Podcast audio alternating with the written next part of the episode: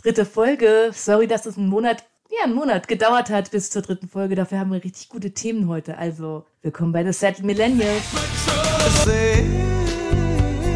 Big Set. Sad Side. Hier sind wieder eure traurigsten Millennials. Und zwar die Journalistin, Kolumnistin und Popkultursoziologin. Isabella Kaldert und ich, Daniel Robespierre-Ster. Hi, freut mich, äh, dass ihr wieder eingeschaltet habt zu unserer dritten Folge der Set Millennials. Genau, steigen wir direkt ein, denn ein Thema unseres Podcasts wird immer wieder mal die Frage sein, wie wollen wir leben? Das wir auf ganz unterschiedliche Art und Weise äh, betrachten werden. Unter anderem aus ökonomischer, das muss ich wegen dir sagen, yes. Vielen Dank, ich weiß das sehr zu schätzen. Und soziologischer Perspektive. Heute haben wir euch eine Theorie mitgebracht, die in letzter Zeit, in den vergangenen Monaten immer mal wieder in den sozialen Medien und auch in der Politik aufgeploppt ist. Und zwar die 15-Minute-City oder eben auf Deutsch die 15-Minuten-Stadt. Und am besten fangen wir einfach mal damit an zu sagen, was das überhaupt ist. Dabei handelt es sich um ein stadtplanerisches Konzept, das, wenn wir ganz ehrlich sind, eigentlich eine Rückkehr zu den Ideen ist, wie die Menschheit die längste Zeit ihrer Existenz zusammengelebt hat. Und zwar, dass alle Alltagsbedürfnisse irgendwie in einem Radius von 15 Minuten erreichbar verfügbar sein sollten. Und zu diesen Alltagsbedürfnissen gehört halt das, was ihr euch vorstellen könnt, eben der Supermarkt, die Arztpraxis, die Arbeit, Post, Schule, Parks, Sportmöglichkeiten, Bibliotheken. Eben all das soll wie gehabt in 15 Minuten zu erreichen sein, ob zu Fuß oder mit dem Rad, nicht mit dem Auto. Und den Begriff gecoint hat Carlos Moreno im Jahr 2016, aber ehrlich gesagt gibt es vergleichbare Ideen, die ja dann auch mal 20 Minuten Stadt heißen oder so weiter, auch schon länger. Und Moreno ist ein kolumbianischer Stadtplaner, der an der Sorbonne in Paris lehrt.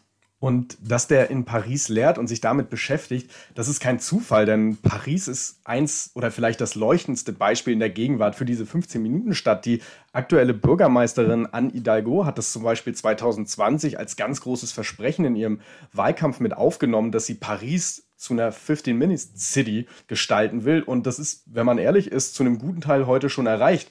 Wir haben euch in den Shownotes dann nochmal einen sehr schönen Text drüber verlinkt, der das mal grafisch aufbereitet, dass man sieht, welche Viertel von Paris das schon erfüllen, diese Idee. Und ein Teil dieser Strategie, da gehen wir gleich noch genauer drauf ein, aber ein Teil dazu gehört auch, den Autoverkehr aus den Städten rauszuziehen, was ja auch ein super aktuelles Thema irgendwie mhm. ist und in vielen Bereichen einfach den Verkehr zu beruhigen, was Paris sehr, sehr gut macht schon. Ja, und aber Paris ist natürlich nicht die einzige Stadt, die da diese Bemühungen hat. Ich persönlich kenne es auch aus Barcelona, wo ich bis vor kurzem gewohnt habe. Da gibt es immer mehr der sogenannten Superias, was äh, Superinseln heißt oder auch Superblocks genannt in nicht katalanischen Raum. Und zusammengefasst bedeutet das im Prinzip, dass Häuserblocks und Straßen, sie quasi, dass der Verkehr da verboten wird, beziehungsweise nur Schritttempo möglich ist, diese, diese, diese Straßen zusammengefasst werden und da neue Bäume gepflanzt werden. Es gibt auch Bänke für die AnwohnerInnen und so weiter. Und die Autos werden um die Blocks herumgeleitet, der Verkehr. Also gab es deswegen auch immer mal wieder die Kritik oder die Befürchtung, dass der Verkehr in den angrenzenden Straßen deswegen erhöht werden könnte. Aber bisher ist es laut Studien nicht eingetreten. Und aus meinem ganz eigenen Empfinden kann ich sagen, das stimmt. Ja. Das habe ich nicht beobachtet in der Zeit, in der ich dich da besuchen durfte. Ja. Und um nochmal auf Paris zurückzukommen, weil wir haben ja gesagt, oder besser, du hast ja gerade gesagt, dass diese 15 Minuten sich darauf beziehen, dass man Orte zu Fuß oder mit dem Fahrrad erreichen mhm. kann. Und was Paris da macht, das ist einfach auch wegen der Olympischen Spiele, die ja nächstes Jahr stattfinden, legen die ziemlich viel Tempo vor. Die wollen versuchen, bis 2024 jeder größeren Straße eine Fahrradspur zu geben. Was schon krass ist, weil das ist ja nächstes Jahr. Ja, und die kommen da super gut mit voran. Mhm. Also ich weiß jetzt nicht, wie viel sie schon geschafft haben, aber es sieht sehr, sehr gut aus. Es gibt Konzepte, die Champs-Élysées zu beruhigen. Mhm. Und sie wollen 60.000 Parkplätze, die an Straßen liegen, quasi umwandeln in öffentliche Flächen, in Grünflächen, in, wie du es in Barcelona beschrieben ja. hast, für Bänke, für AnwohnerInnen, ja, ja. für Geschäfte, die da vielleicht Cafés hinstellen können, Tische. Und das passiert, stand jetzt heute, gerade in dem Moment, wo ihr das hört, in Paris. Das klingt ja jetzt alles erstmal super, zumindest ähm, wenn man uns beide fragt und wahrscheinlich auch die meisten von unseren HörerInnen. Aber es gab in letzter Zeit rund um das Konzept 15 Minuten statt auch Verschwörungstheorien und wahrscheinlich habt ihr das deswegen äh, mutmaßlich auch schon auf Twitter oder TikTok gesehen. Und irgendwie ist es ein, fast ein bisschen klar, Alter, weil nach 5G und Chemtrails und Corona und Impfungen musste natürlich jetzt was Neues her. Und als du mir das heute geschrieben hast mit den, mit den Verschwörungstheorien, war ich direkt nochmal auf TikTok und habe mir die, die bekanntesten oder die populärsten Videos dazu mhm. angeguckt. Und von den fünf meist angesehenen Videos sind drei tatsächlich Leute von, von Verschwörungstheoretikern, die darüber erzählen.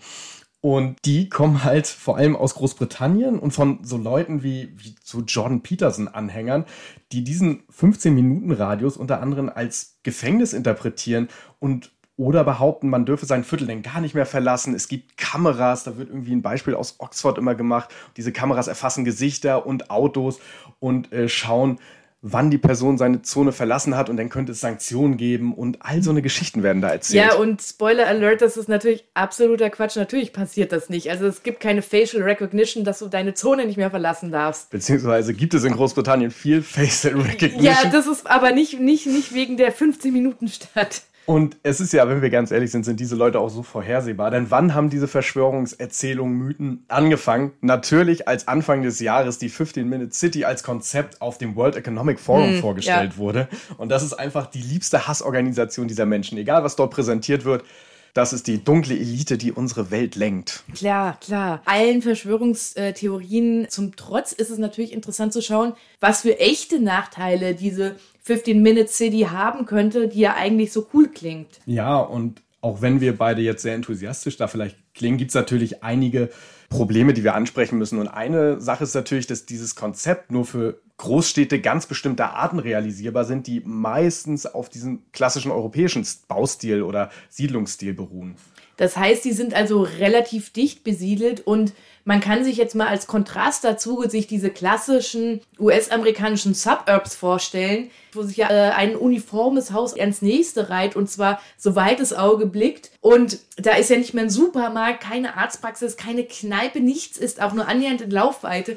Und so ein Konzept dann dazu umzusetzen, äh, stelle ich mir dann doch ein bisschen tricky vor. Schwierig, wenn auch wünschenswert, ja. zumindest aus meiner Sicht. Meine Güte, Aber ja. Wer weiß, ob die Menschen das wollen. Ja. Aber ein anderes Argument, was ich auch noch mehr gehört habe, ist dieses, dass das Argument der Gentrifizierung, dass wenn man sagt, in gewissen Stadtteilen wird dieses 15-Minuten-Stadtkonzept angewandt, die Straßen werden verkehrsberuhigt, dass das Wohnen dann eben attraktiver wird, dass kleine süße Cafés dahin kommen ja. könnten, dass da und dass dadurch die Mieten steigen und die alten AnwohnerInnen quasi vertrieben werden. Ja, aber ich sage da mal ganz ehrlich, es gibt ja so unendlich viele Faktoren, die zur Gentrifizierung führen, zu Mieterhöhungen und so weiter. Und die meisten davon sind auch wirklich negative Sachen. Also zum Beispiel, ganz plump gesagt, wenn man jetzt großen Unternehmen Steuerleichtungen gibt, damit die sich in einer Gegend ansiedeln. Und wenn man dann das Konzept der, der, der 15 Minuten Stadt als Vergleich nimmt, das macht ja das Leben von den AnwohnerInnen einfach schöner. Ja, absolut. Und was ich glaube, was wir auch immer wieder sehen werden, man kann diese negativen Argumente wie jetzt Gentrifizierung, die kann man natürlich ausbremsen, wenn man als Politik da ein Interesse dran hat und gegensteuert.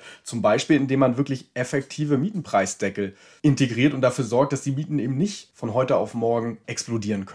Von der Gentrifizierung abgesehen gibt es ein anderes Argument, das man noch verwenden könnte. Und das finde ich auch wirklich, äh, darüber müsste man diskutieren. Nämlich, man könnte jetzt das Konzept der 15-Minuten-Stadt verwenden, um weniger in den Nahverkehr zu investieren. So von wegen nach dem Motto, ja, Junge, du erreichst doch alles zu Fuß oder äh, mit, mit, mit dem Fahrrad. Wozu brauchst du noch die Bahn? Ja, lass uns die Straßenbahn abschaffen. ja, einfach. genau.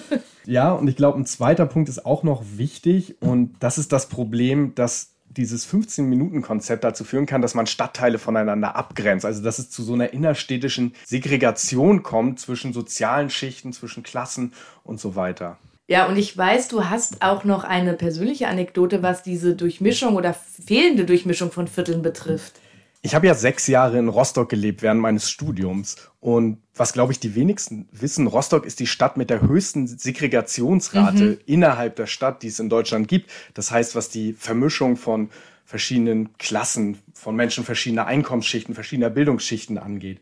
Und ich habe die ersten drei Jahre während meines Bachelors in der Platten, in so einer Plattenbausiedlung ein bisschen außerhalb gelebt, die aus der früheren DDR stammt, weil das einfach billiger war. Mhm. Und bin danach während meines Masters in die Innen- und Altstadt gezogen. Dein Social Upgrade also. Das war ein richtiger Social Upgrade, weil ich auch so viel Lebensqualität gewonnen habe. Diese, dieser Innenstadtbereich, das ist auch das äh, Studierendenviertel, da gibt es Kneipen, da ist das Theater, da ja. es viele Ärzte, da ist das Krankenhaus da ist alles. Und wenn wir feiern waren, von Bar zu Kneipe zu Club, wir sind, wir haben alles zu Fuß gemacht. Niemand musste irgendwie mit dem Taxi fahren ja. oder sowas. Was ich aber auch gemerkt habe, die Menschen in diesen unterschiedlichen Stadtvierteln, die kommen nie zusammen. Es gibt kaum Orte der, der Begegnung. Und äh, wir haben euch in den Show Notes mal ein schönes Porträt aus der Zeit mit angehangen, wo jemand von diesen Erfahrungen berichtet. Jemand, ich glaube, der ist Stadtplaner oder Architekt tatsächlich, der mit seiner Familie zurück in den Plattenbausiedlung, wo er groß geworden ist, gezogen mhm. ist und davon berichtet, wie er versucht, das so ein bisschen aufzubrechen. Und da braucht es einfach ganz eindeutig politische Maßnahmen. Absolut. Also ihr seht schon, eine 15-Minuten-Stadt hat generell viele Vorteile, aber eben auch Nachteile. Aber ein anderer Vorteil, den ich ja auch noch erwähnen möchte, das ist eher so ein sekundärer Effekt. Wenn wir über den Ausstoß von CO2 sprechen, der wird ja geringer dadurch, dass es weniger Verkehr gibt.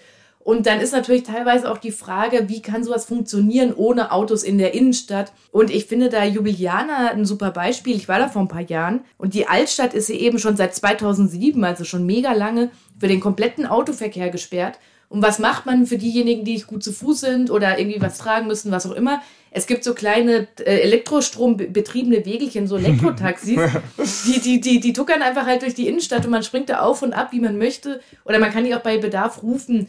Und das ist einer der Hauptgründe, warum Jubiliana 2016 auch zur grünen Hauptstadt, ich glaube, Europas ernannt wurde. Wirklich? Ja. Und kannst du Ljubljana empfehlen, wie man dahin möchte? Ja, also wenn man kleine Städte mag, ist das auf jeden Fall schön. ist notiert. Ja. Und ich muss nochmal zu Paris zurückkommen. Of course you do. Deine Lieblingsstadt. Ja, ist es, aber diesmal kritisch. Mhm. Denn Paris hat auch versucht, ihre Innenstadt oder seine Innenstadt Verkehrs zu beruhigen. Und was sie vor allem gemacht haben, ist, dass sie diesen Durchgangsverkehr für Nicht-PariserInnen, also Leute, die einfach durchs Land wollen und denken, durch Paris ist die Küste. Ist schneller, ja. Genau, den zu sperren. Und das führt natürlich dazu, dass in der Innenstadt deutlich weniger CO2 ist, dass die Luftqualität besser mhm. ist. Aber davon profitieren natürlich die Leute, die sich die sehr, sehr, sehr hohen Pariser Mieten leisten. Ja, für können. die ist das geil. Und die ärmeren Menschen, die in den Randbezirken leben, in den Banlieues leben, wo sich jetzt der Verkehr staut, die haben gelitten, die leiden darunter. Ich muss hier nochmal sagen, wir reden hier relativ viel über Verkehr oder Autos, Verkehr, beruhigte Zonen und so weiter. Und das hat natürlich äh, indirekt slash direkt beides irgendwie mit der 15-Minuten-Stadt zu tun. Aber man kann sich natürlich die 15-Minuten-Stadt auch in, in einem Komplex vorstellen, wo es noch Autos gibt und man hat trotzdem mehr Arztpraxen und ja, Bibliotheken und Schlag total. mich tot. Das geht halt Hand in Hand und ist gleichzeitig ein bisschen was anderes, aber ihr seht schon, es ist einfach ein komplexes Thema. Ja, super komplexes ja. Thema. Und meine letzte Frage geht an dich. Ja, bitte. Was nehmen wir jetzt daraus mit aus diesem Gespräch? Ja, was nehmen wir daraus mit? Also, ähm, ihr seht schon, wir sind eigentlich dafür, aber es gibt auch Nachteile. Ich glaube, dass wichtig ist, wenn man diese, dieses Konzept implementiert, dass es auch politische Maßnahmen braucht, die vor allem die ärmeren Menschen unterstützen. Wir wollten jetzt auch im Allgemeinen nicht unbedingt ein Plädoyer für die 15-Minuten-Stadt halten. Es ging uns mehr darum, mal aufzuschlüsseln, worum es sich dabei überhaupt handelt, gerade weil man dem immer mal wieder jetzt, wie gesagt, in der Politik oder auf Social Media begegnet. Und ja, das wisst ihr jetzt hoffentlich ein bisschen besser. Ja, und beim nächsten Mal fragen wir euch ab. Nee. Robi Rojo, ich habe eine Frage an dich. Oha, du hast eine Frage an ja, mich. und zwar, woran denkst du, wenn du Tic-Tac-Toe hörst? Und ich meine die Band. Okay, die Band. Ja. Ähm, das erste, was mir einfällt, ist die Pressekonferenz, mm, ja, die zu ihrem ausgeführt hat, oder mm. ich bin mir nicht sicher. Das zweite, was mir persönlich einfällt, ist, es, dass es die ersten nicht weißen Promis waren, mm. die ich irgendwie außerhalb der Fußball-Bundesliga, -hmm. also an Fußballspielern, äh, wahrgenommen habe. Und das dritte ist ein Song äh, Scheiße. Ich finde dich scheiße. Ich finde dich scheiße, ja. Der das ist, ist äh, bis heute hängen geblieben. Ja. Und das sind die drei Sachen, die ich über Tic-Tac-Toe weiß. Immerhin. Äh, aber ich finde das schon spannend, weil wir beide haben nur wenige Jahre Altersunterschied, aber man merkt immer, gerade in so in jungen Jahren, dass das popkulturell so einen enormen Unterschied ausmachen kann, weil ich kann dir lauter Lieder nennen und ein paar kann ich auch ziemlich, warum kann ich auswendig mitsingen. Und genau, und wir beschäftigen uns jetzt in diesem popkulturellen Teil unseres Podcasts mit der Band. Und das unter anderem, weil es das perfekte Millennial-Thema ist, aber auch, weil sich das der TSM-Hörer, äh, die Kaiserin, äh, gewünscht hat. Gruß Liebe an die Grüße. Kaiser. Genau. Und ähm, es ist wirklich schade, weil ich sehe das genauso, obwohl ich Tic-Tac-Toe miterlebt habe. Es ist wirklich schade, dass das eigentlich das Erbe von denen eigentlich diese Pressekonferenz ist. Weil die können wir ja alle irgendwie mitsprechen, oder die äh, mitsprechen. Jeder das, das Ende, ja. Zwei, drei Sätze, die ja, man ja. hinkriegt. Absolut. Ich habe das auch damals, muss ich ja zugeben, ich habe das aus dem Radio auf Kassette aufgenommen. Die, dann, die Pressekonferenz. Ja, und dann so den, das really? Ende. Ja, was man halt so gemacht hat. Ich habe dann das Ende so ein bisschen auswendig gelernt, um dann irgendwie die Leute auf dem Pausenhof zu amüsieren damit, mit meiner Performance. Wie du selber ja sagst, es ist ein bisschen schade, weil das eigentlich Spannende, wenn ich jetzt zurückblicke, mhm. selbst mit meinem Wissen, was ich jetzt habe, was ja heute wahrscheinlich ein bisschen mehr wird, äh, das eigentlich Spannende ist es ja, dass es eben Frauen sind, die sich in ihren Texten, wie halt in Scheiße, nichts haben sagen lassen mhm. und das in dem Business in den 90ern und das halt als ausgerechnet als schwarze Frauen, also die ja noch mehr marginalisiert sind. Ja. Das ist auch äh, interessant, wie sich da die Wahrnehmung unterscheidet, weil mir als Kind ist damals null aufgefallen, dass die drei nicht weiß waren. Und ich glaube, das hängt auch, jetzt muss ich mal wieder ein bisschen auf einen auf GroßstädterInnen machen. Guck mal, nach zwei Minuten sind wir ja, bei Frankfurt gelandet. Ja, ja, ja. Es hängt mit meiner Sozialisation in Frankfurt zusammen, was ja eine internationale Großstadt ist. Und deswegen habe ich das erst angefangen zu checken, wie wichtig das ist, als jetzt in den letzten Jahren so eine Art Neubewertung von Tic-Tac-Toe kam langsam. Und das ist bei mir ja krass anders von meiner Sozialisation her, weil ich ja aus einer nordostdeutschen Kleinstadt Mit komme. Betonung auf Nord. Ja, genau. Ja, Betonung yeah. auf Nord. Wichtig, wichtig. Und ich kannte ganz lange, bis ich zum Studieren nach Rostock äh, gegangen bin, glaube ich, kannte ich keine schwarzen Menschen. Mm. Ich habe sie im Fernsehen gesehen, aber das war für mich das erste Mal, dass auch das Deutsch sein ja. kann. Das war mm. für mich wirklich was, was ich mich wo ich mich heute noch relativ gut dran erinnere. Mm. Aber jetzt ähm, holst du alle wie mich ab. Wer war Tic Tac Toe? Wer war Tic Tac Toe? Also ich mach's ganz kurz den Steckbrief. Tic Tac Toe wurden 95 gegründet und die drei Mitglieder hießen Lee, Ricky und Jesse oder mit bürgerlichen Namen Liane Wiegelmann, Ricarda Weltgen und Marlene Tackenberg. Und ich habe mich ja ein bisschen vorbereitet. Ja. Und jetzt kommt mein Fun Fact. Die kommen aus dem Ruhrpott, oder? Ich hätte gedacht ja. Berlin, nee. Frankfurt, Hamburg, aber Ruhrpott. Richtig, genau. Also, habe ich auch nochmal nachgeguckt aus Gelsenkirchen, Dortmund und Iserlohn. Genau. Immerhin. Immerhin. Und das Spannende finde ich auch, der, das Lied nämlich, ich finde die Scheiße, was du gerade erwähnt hast, das ist von 95. Und das heißt, das ist so ein halbes Jahr oder Jahr veröffentlicht worden und war auch ein Riesenhit vor der allerersten äh, Single von den Spice Girls, For Wannabe. Und das ist ja irgendwie total spannende Sachen, weil man ja immer sagt, so ja, Girl Power haben so ein bisschen in den 90er Jahren im Pop die Spice Girls erfunden, aber in Deutschland waren da Tic-Tac-Toe früher dran. So zu den Themen und die Art, wie, wie, wie sie die Lieder vorgetragen haben, also es ging halt eben, man kann es so ein bisschen schon erahnen, eben um feministische, emanzipatorische Themen, es ging teilweise um Verhütung, um sexuelle Selbstbestimmung, es ging auch um Diskriminierung und eben, ich finde die Scheiße, verpiss dich. Es war halt früher, man hat es halt auch so als rotzig und frech bezeichnet. Das klingt echt nach relativ expliziten Texten, gerade für die Zeit. Ja. Also ich meine, ja, ja. wenn man von heute spricht, da gibt es nicht mehr viel zu schocken, aber wenn ich mir die Situation in den 90ern vorstelle, ähm, das muss schon für Wirbel gesorgt haben. Oder sie haben damit schon angeeckt und ja wahrscheinlich auch irgendwie bewusst. Ja, und auch inhaltlich, also jetzt mal nicht nur, wie gesagt, Mr. Wichtig oder Verpiss dich oder ich finde die scheiße, sondern auch gerade das Lied Warum da kann ich ja noch mal ein bisschen zu erzählen. Bitte, Aber, unbedingt. Ja, das ist nämlich, da kommen wir quasi schon hin zu dieser Pressekonferenz und da auch wieder bei dem Thema, das wir jetzt in den letzten Jahren öfter hatten, wie wurde mit Frauen generell in den 90ern oder an frühen Nullerjahren umgegangen und warum. Also es stammt vom zweiten Album und da geht es eben um den Drogentod von einer Freundin von Lee, also einer der drei von Tic Tac Toe. Und ich erinnere mich halt noch super gut an die Zeit, weil ich damals halt Bravo verschlungen habe, muss man sagen. Und die Bravo halt als wirklich Yellow Press für Kids, ja, die hat es halt total ausgeschlachtet und gefühlt, gefühlt und ich glaube auch relativ realistisch, kam halt innerhalb von einer Woche zusammen, ah, äh, dass, dass, dass das Alter von der Plattenfirma, das angegeben wurde, falsch war, also dass sie älter waren als in echt, dass Lee mit ihren 22 Jahren bereits verheiratet und geschieden war, dass sie ein paar Wochen als Sexworkerin gearbeitet hat und dass ihr Ex-Mann Suizid begangen hat und den hat man dann in dem Zeitraum auch noch gefunden. Also es war einfach krass, Alter. Wow, das ja. klingt, it's a lot. It's a lot. Und ich meine, das Ganze vor Zeiten der Internet, also vor dem Internet. Ja, also es war nicht, dass das ja, ja. So, die haben das gedruckt und dann innerhalb von. Ja, das wurde einfach mega krass ausge ausgeschlachtet. Ich meine, klar, die Bravo war damals noch wöchentlich, ich glaube, das ist nicht mehr. Und irgendwie andauernd gab es wieder super Reportagen und ich nehme an, in der erwachsenen Yellow Press auch. Also es war echt eine krasse Zeit. Und wahrscheinlich wird ja irgendwas dazu beigetragen, dass es halt nicht nur Frauen waren, sondern dass sie rassifiziert waren. Das wird das ja umso mehr befeuert haben, vermute ich, oder? Ja, also wie gesagt, damals habe ich das null so wahrgenommen. Ich war auch echt noch ein Kind, ne? Aber im Nachhinein glaube ich, auf jeden Fall hatte das eine hat das eine Rolle gespielt. Und da sind wir eigentlich auch bei dem Thema, was ich super spannend finde, wo es jetzt in den letzten Jahren immer mehr so ein, eben so eine Art Reckoning mit der Band gibt oder wie auch immer Es gibt jetzt mehrere Artikel oder, oder auch Menschen, die darüber nachdenken, was bedeutet das, dass es People of Color oder dass die Band aus Women of Color äh, bestand und was es für People of Color in Deutschland bedeutet hat.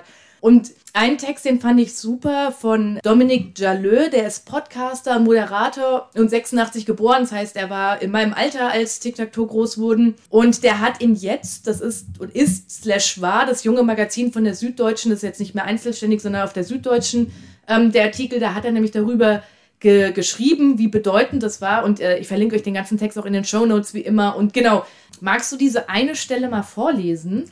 Sehr gerne. Schwarze Menschen waren zwar in der deutschen Musik auch in den 90ern präsent, jedoch wurde ihre Identität oder ihr Schwarzsein selten thematisiert und eher ignoriert. Tic-Tac-Toe waren stolz, nicht weiß zu sein. Sie haben nicht versteckt, aus welchem Umfeld sie kamen und wie sie sozialisiert wurden. Sie haben sich nicht angepasst, um dem weißen Deutschland besser zu gefallen, und sie haben nicht versteckt, dass sie sauer waren und sich auch von Männern nichts gefallen ließen. Es sind solche Aspekte, an die wir uns erinnern sollten, wenn wir an Tic-Tac-Toe zurückdenken. Lee, Jesse und Ricky haben nicht nur völlig zu Recht zu ihrer Zeit mehr als eine Million Platten verkauft, sondern waren auch, ohne es vielleicht zu wissen, schwarze feministische Vorreiterinnen in der deutschen Musikszene und ein Sprachrohr für nicht weiße Jugendliche und junge Frauen. Tic-Tac-Toe sollte gefeiert werden als einzigartige Band, die die Popwelt auf den Kopf gestellt hat und auf unvergleichbare Art afrodeutsche Musikgeschichte geschrieben hat. Genau, also ich wow. finde, ja, mega, oder?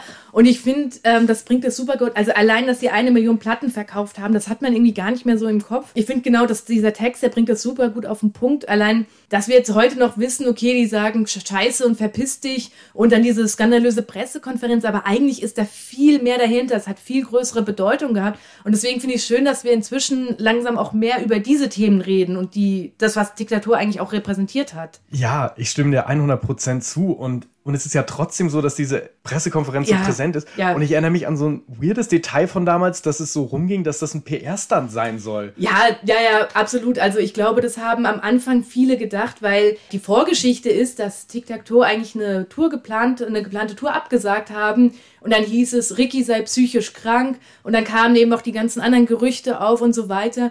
Und dann haben sie halt im November 97 diese Pressekonferenz einberufen, um die Gerüchte aus der Welt zu räumen, um zu zeigen, dass sie noch eine Band sind und so weiter. Und dann ist halt das geschehen, was ja heute, was man als quasi als popkulturellen Kanon in Deutschland bezeichnen kann, eben dieser Skandal, diese, wie sie sich angeschrien haben. Das ist halt, ja, viele haben da ja nach erstmal gedacht, ah ja, guck mal hier, sie inszenieren sich nur, um irgendwie Platten zu verkaufen, bis man irgendwann gecheckt hat, nee, scheiße, die Band ist gerade vorbei, die haben sie gerade äh, aufgelöst.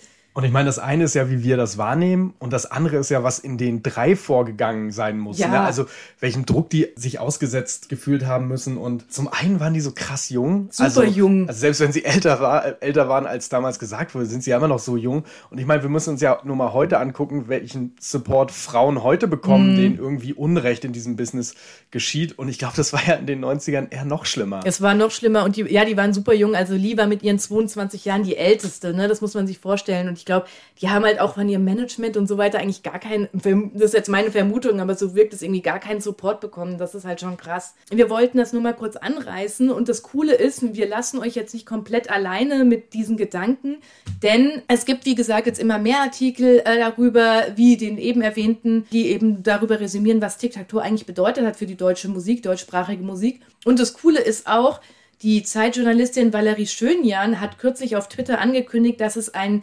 Tic-Tac-Toe-Podcast geben wird. Und sie hat in der Zeit auch vor zwei Jahren die Band schon porträtiert und hat jetzt diesen größeren Podcast angekündigt, der hoffentlich bald erscheint. Und was mich da mich interessieren, daneben dieser Aufarbeitung der Bedeutung von Tic-Tac-Toe, interessieren mich noch zwei Sachen besonders, nämlich die Rolle der Managerin Claudia Wohlfromm, die die Band damals gegründet hat und die eigentlich alle Strippen gezogen hat. Und auch ein bisschen, was danach mit den dreien passiert ist. Also Jessie hat man immer mal wieder noch im Fernsehen gesehen. Aber Lee zum Beispiel, die ja quasi im, im Zentrum des Skandals stand, die ist komplett abgetaucht vor langer Zeit schon. Und deswegen, ja, genau. Und es gibt doch da auch so finanzielle Dinge, dass die gar nicht groß dran verdient ja, haben. Ja, ja, genau. da gibt es tausend Geschichten, ja. Deswegen wäre es echt cool, wenn der Podcast das mal ein bisschen aufarbeitet. Okay, ich bin super gespannt auf den Podcast. Ich auch seitdem du mir davon erzählt hast, ja. äh, kann ich es kaum erwarten. Und wir werden euch sagen, was wir davon halten, bestimmt. Ja, denke ich auch. Auf jeden Art. Fall. Wir werden es, äh, sobald der raus ist, auf jeden Fall nochmal an ankündigen. Ja. Und wir werden ihn für euch auch hören. Ja.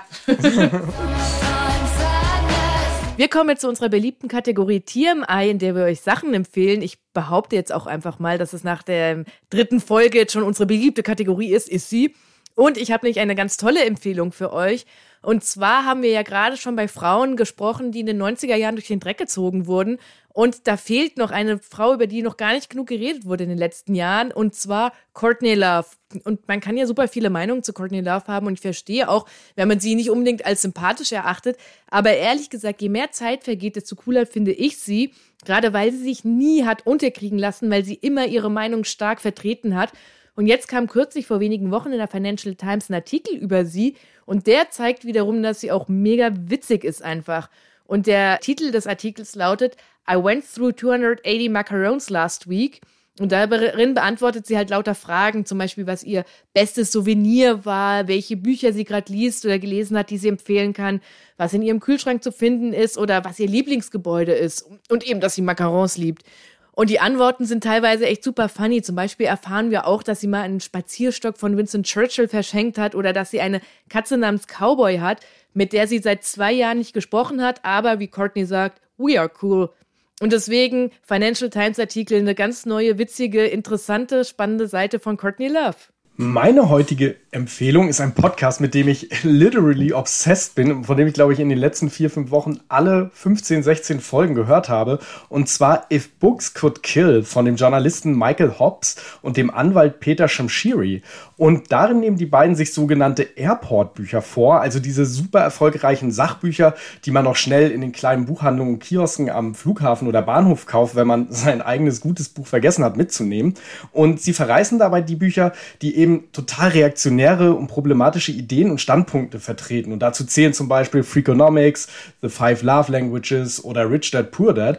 Und das Ganze machen sie nicht nur auf eine wahnsinnig lehrreiche Art und Weise, sondern auch so lustig und unglaublich unterhaltsam unterhaltsam, dass ich riesen Spaß damit hatte und einfach möchte, dass ihr genauso viel Spaß damit habt wie ich auch. Und das war's auch schon wieder mit unserer dritten Folge von The Sad Millennials. Wie immer freuen wir uns total, wenn ihr uns teilt, uns bewertet, uns gerne auch Feedback gebt oder uns sagt, was ihr euch für Themen wünscht. Und wir versprechen euch, dass es nicht wieder einen Monat dauern wird, bis wir die nächste Folge aufnehmen. Also bis zum nächsten Mal.